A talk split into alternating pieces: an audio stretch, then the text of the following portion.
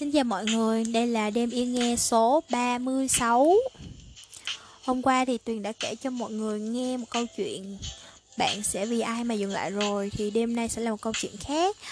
Nhưng mà nó cũng nằm trong một quyển có tên là Vẫn còn kịp của tác giả Hà Cảnh.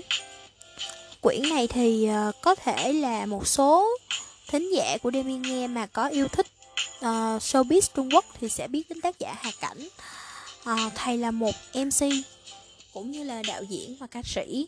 Thì à, chương trình nổi tiếng nhất đó là đại bản doanh vui vẻ happy cam. Uhm, cái quyển này thì cũng lâu rồi tuy nhiên là um, tùy nghĩ nó nó đem lại rất là nhiều sự đồng cảm cho chúng ta.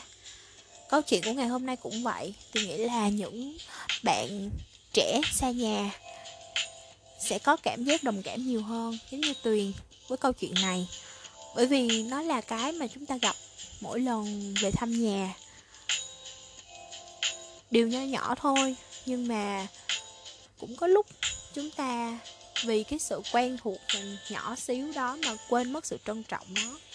Cho nên à, hy vọng mọi người có một đêm thật là um, dễ thương với đêm nghe. Câu chuyện tên là Nhưng lúc vẫn còn kịp Hãy yêu tử tế Bắt đầu nha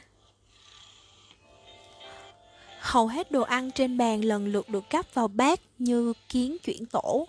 Cuối cùng, tôi ôm cái bụng căn phòng nằm thượt trên sofa. Vừa định cảm thán ăn no quá thì một đĩa hoa quả lại được đặt trước mặt tôi. Con no quá rồi không thể nhồi nhét thêm hoa quả nữa. Tôi từ chối. 5 phút sau, mẹ tôi nói, con ăn một chút đi. Tôi tiếp tục từ chối. Con không ăn đâu, bụng vẫn no căng đây này. 5 phút sau, mẹ lại hỏi. Con có ăn thêm một chút không? Con chịu thôi. Tôi đã một lần nữa từ chối. Đợi 5 phút sau, mẹ lại lên tiếng. Ăn một chút đi mà, quả này rất ngon. Lần nào về nhà, mẹ con tôi cũng có màn này. Chắc bạn cũng vậy, đúng không? Trong quá trình đẩy tới đẩy lui, tôi bắt đầu cảm thấy bực bội. Rõ ràng đã nói không ăn, tại sao mẹ còn ép tôi ăn? Bạn bè xung quanh tôi cũng thường gặp phải tình huống tương tự. Có lẽ từ khi sinh ra, trong tính cách con người đã tồn tại sự mâu thuẫn. Dùng từ ngữ tịnh hành hiện nay là có chút đê tiện. Lúc ở nhà thì chê bố mẹ phiền phức, lúc ra ngoài làm ăn thì lại hoài niệm về sự càm ràm của bố mẹ. Tôi biết sẽ có nhiều người rơi vào tình trạng lưỡng lự giữa đôi bờ mà không biết giải quyết thế nào. Vào thời khắc này, nảy sinh sự phiền toái, trong đầu tôi bỗng giống lên một hồi chuông cảnh tỉnh. Đây chính là cảnh tượng mà mỗi khi một mình bôn ba vất vả ở bên ngoài, tôi thường khao khát. Bây giờ, ở trong hoàn cảnh đó, tại sao tôi lại chán ghét? Tại sao không hưởng thụ? Tôi nghĩ mình nên học cách hưởng thụ sự giao lưu giữa hai thế hệ này. Bởi vì hoàn cảnh trưởng thành và môi trường sinh sống khác nhau nên hai thế hệ hình thành sự khác biệt về giá trị quan. Nhưng đây không thể trở thành lý do bạn từ chối giao tiếp với đối phương. Mâu thuẫn giữa tôi và bố mẹ xuất phát từ sự lý giải về thời gian ở nhà của hai bên là khác nhau. Cuộc sống của bố mẹ không bận rộn và gấp rút như chúng ta. Có lẽ điều mà họ chờ đợi nhất trong một năm là khoảng thời gian chúng ta về nhà. Sau khi chúng ta về đến nhà, bố mẹ chỉ hận một ngày không thể nấu 8 bữa cơm để thiết đãi chúng ta. Để làm dịu đi tình cảm mãnh liệt sau mấy tháng không gặp nếu chúng ta không hiểu chuyện, bộc lộ sự mất kiên nhẫn đối với phương thức thể hiện tình yêu qua đồ ăn, thức uống của cha mẹ, đồng thời để mặc bản thân chìm đắm trong tâm trạng bực bội, không có cách nào giao lưu với đấng sinh thành, thì rất dễ khiến sự mong chờ tốt đẹp của cha mẹ bị vỡ tan. Nhưng nếu chúng ta gạt bỏ quan niệm cố hữu, kiềm chế tâm trạng buồn bực nhất thời đó, xem xét mối quan hệ giữa hai bên từ góc độ của cha mẹ, chúng ta sẽ lĩnh hội được tình thân, đơn giản và ấm áp không gì có thể thay thế. Tôi từng nghe nhiều người ca thán mỗi lần về nhà đều phải đối mặt với vô số lời thúc giục của cha mẹ, ví dụ mau kết hôn, mau sinh con. Thực ra, đây là cha mẹ hy vọng có thể tham gia vào những thời khắc quan trọng trong cuộc đời chúng ta. Bởi vì chúng ta lập nghiệp ở bên ngoài, nên cha mẹ mới càng mong tham dự vào cuộc sống của con cái. Cha mẹ thường để tâm đến cách nhìn của người khác đối với chúng ta, không mong thời người khác nói xấu con cái của mình họ sẽ suy nghĩ theo logic truyền thống rằng nếu làm theo tiết tấu chung của xã hội thì liệu chúng ta có tốt hơn, có hạnh phúc hơn không?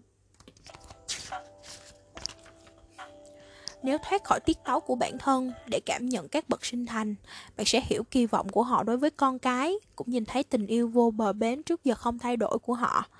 Tất nhiên, cũng chẳng phải chúng ta đạt đến kỳ vọng của cha mẹ nên mới hạnh phúc, hay không đạt được kỳ vọng mà chúng ta bất hạnh. Xét cho cùng, hạnh phúc bắt nguồn từ việc bạn có trung thực với nội tâm của mình hay không. Ngoài ra, chúng ta cũng nên hiểu, mọi kỳ vọng và cái gọi là thành kiến của cha mẹ cũng đều là vì muốn tốt cho chúng ta mà thôi. Sự quan tâm yêu thương và ý tốt của cha mẹ đáng để chúng ta trân trọng. Tuy nhiên, chúng ta phải chịu trách nhiệm về cuộc đời của chúng ta, chứ đừng như một số người lựa chọn cuộc sống theo ý của cha mẹ, chỉ vì muốn làm hài lòng cha mẹ và sống một cuộc đời không như bản thân mong muốn. Làm vậy mới là sự không hạnh phúc lớn nhất của cha mẹ. Do công việc nên thời gian tôi ở ngoài không bên cạnh bố mẹ ít đến mức thảm thương. Trong thời gian chung sống ngắn ngủi, thỉnh thoảng chúng tôi cũng xảy ra một vài mâu thuẫn nho nhỏ. Cũng bởi vì hai bên quan tâm lẫn nhau nhưng lại không thể thường xuyên tiếp xúc ở cự ly gần nên mới nảy sinh sự hiểu lầm. Bây giờ tôi đã học được cách kiên nhẫn giao lưu với bố mẹ, cũng muốn biết suy nghĩ của họ. Chỉ có sự giao lưu được xây dựng trên cơ sở bình đẳng, tình cảm mới được truyền đạt một cách thông thuận. Tôi luôn nói vẫn còn kịp, thế nhưng có những chuyện nhiều khả năng không còn kịp nữa, ví dụ như sinh mệnh kết thúc. Giữa con cái và cha mẹ tồn tại sự chênh lệch về thời gian, nên bạn chẳng biết lúc nào sự không còn kịp ấy sẽ đổ xuống người bạn hoặc tạo ra tai họa ngầm mà bạn chẳng có cách nào loại bỏ. Vẫn còn kịp và không còn kịp, giống như một cặp song sinh nhưng cũng đứng ở vị trí đối lập. Ví dụ như có đen thì có trắng, có âm thì có dương. Tôi rất thích câu nói, cuộc sống mà bạn ghét bỏ có thể là cuộc sống mà người khác mơ ước. Nhiều người chỉ nhìn thấy niềm vui của kẻ khác nhưng lại không nhìn thấy niềm hạnh phúc của chính mình. Thỉnh thoảng tôi cũng không tránh khỏi những suy nghĩ tầm thường, nhưng tôi luôn nhắc nhở bản thân nhân lúc vẫn còn kịp nên kính yêu bố mẹ, trân trọng mọi điều tốt và xấu trong quá trình chung sống, bởi vì họ là những người yêu thương tôi vô điều kiện nhất trên cõi đời này. Mối quan hệ gia đình truyền thống của người Trung Quốc tương đối kiềm chế và dè dặt. Từ yêu, hiếm khi xuất hiện trong các cuộc giao lưu tình cảm giữa bố mẹ và con cái.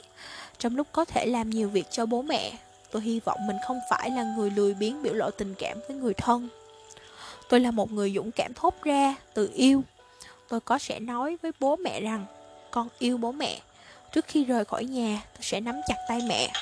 Kể từ năm đầu của cấp 2, tôi đã rời xa gia đình, sống trong ký túc xá của trường. Vì thế, tôi thấu hiểu thời gian ở bên bố mẹ quý giá đến nhường nào. Bố mẹ tôi là hai con người có tính cách khác nhau. Mẹ tôi tương đối hướng ngoại, tính tình hoạt bát, nên thường xuyên giao lưu tình cảm với tôi. Bố tôi là người hướng nội, nói ít làm nhiều, lý trí lớn hơn cảm tính. Ông giống một người bạn đáng tin cậy của tôi. Tôi đã học được nhiều thứ có ảnh hưởng đến cả cuộc đời từ bố mẹ. Từ nhỏ tôi đã có yêu cầu nghiêm khắc với bản thân.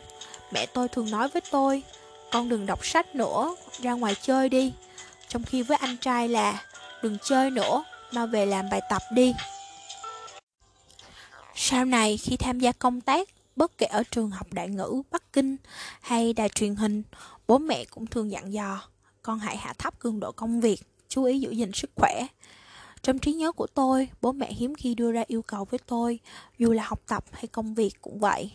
Ngoài ra, bố mẹ còn chẳng bao giờ can thiệp vào cuộc sống của tôi, luôn để mặc tôi tự trưởng thành và lựa chọn.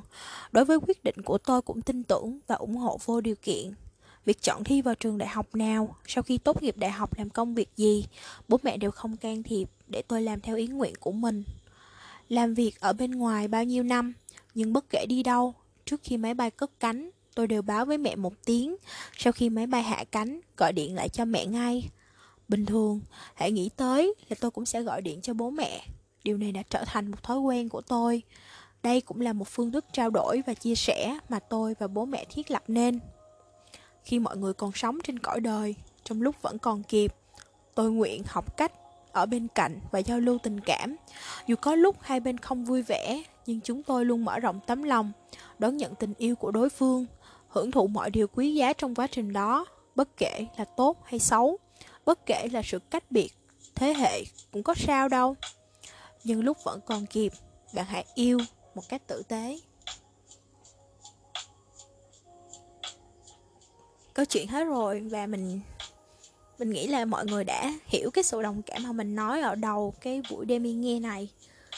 Hy vọng là mọi người đã có một buổi tối thật là thú vị. Còn bây giờ thì chúc mọi người ngủ ngon.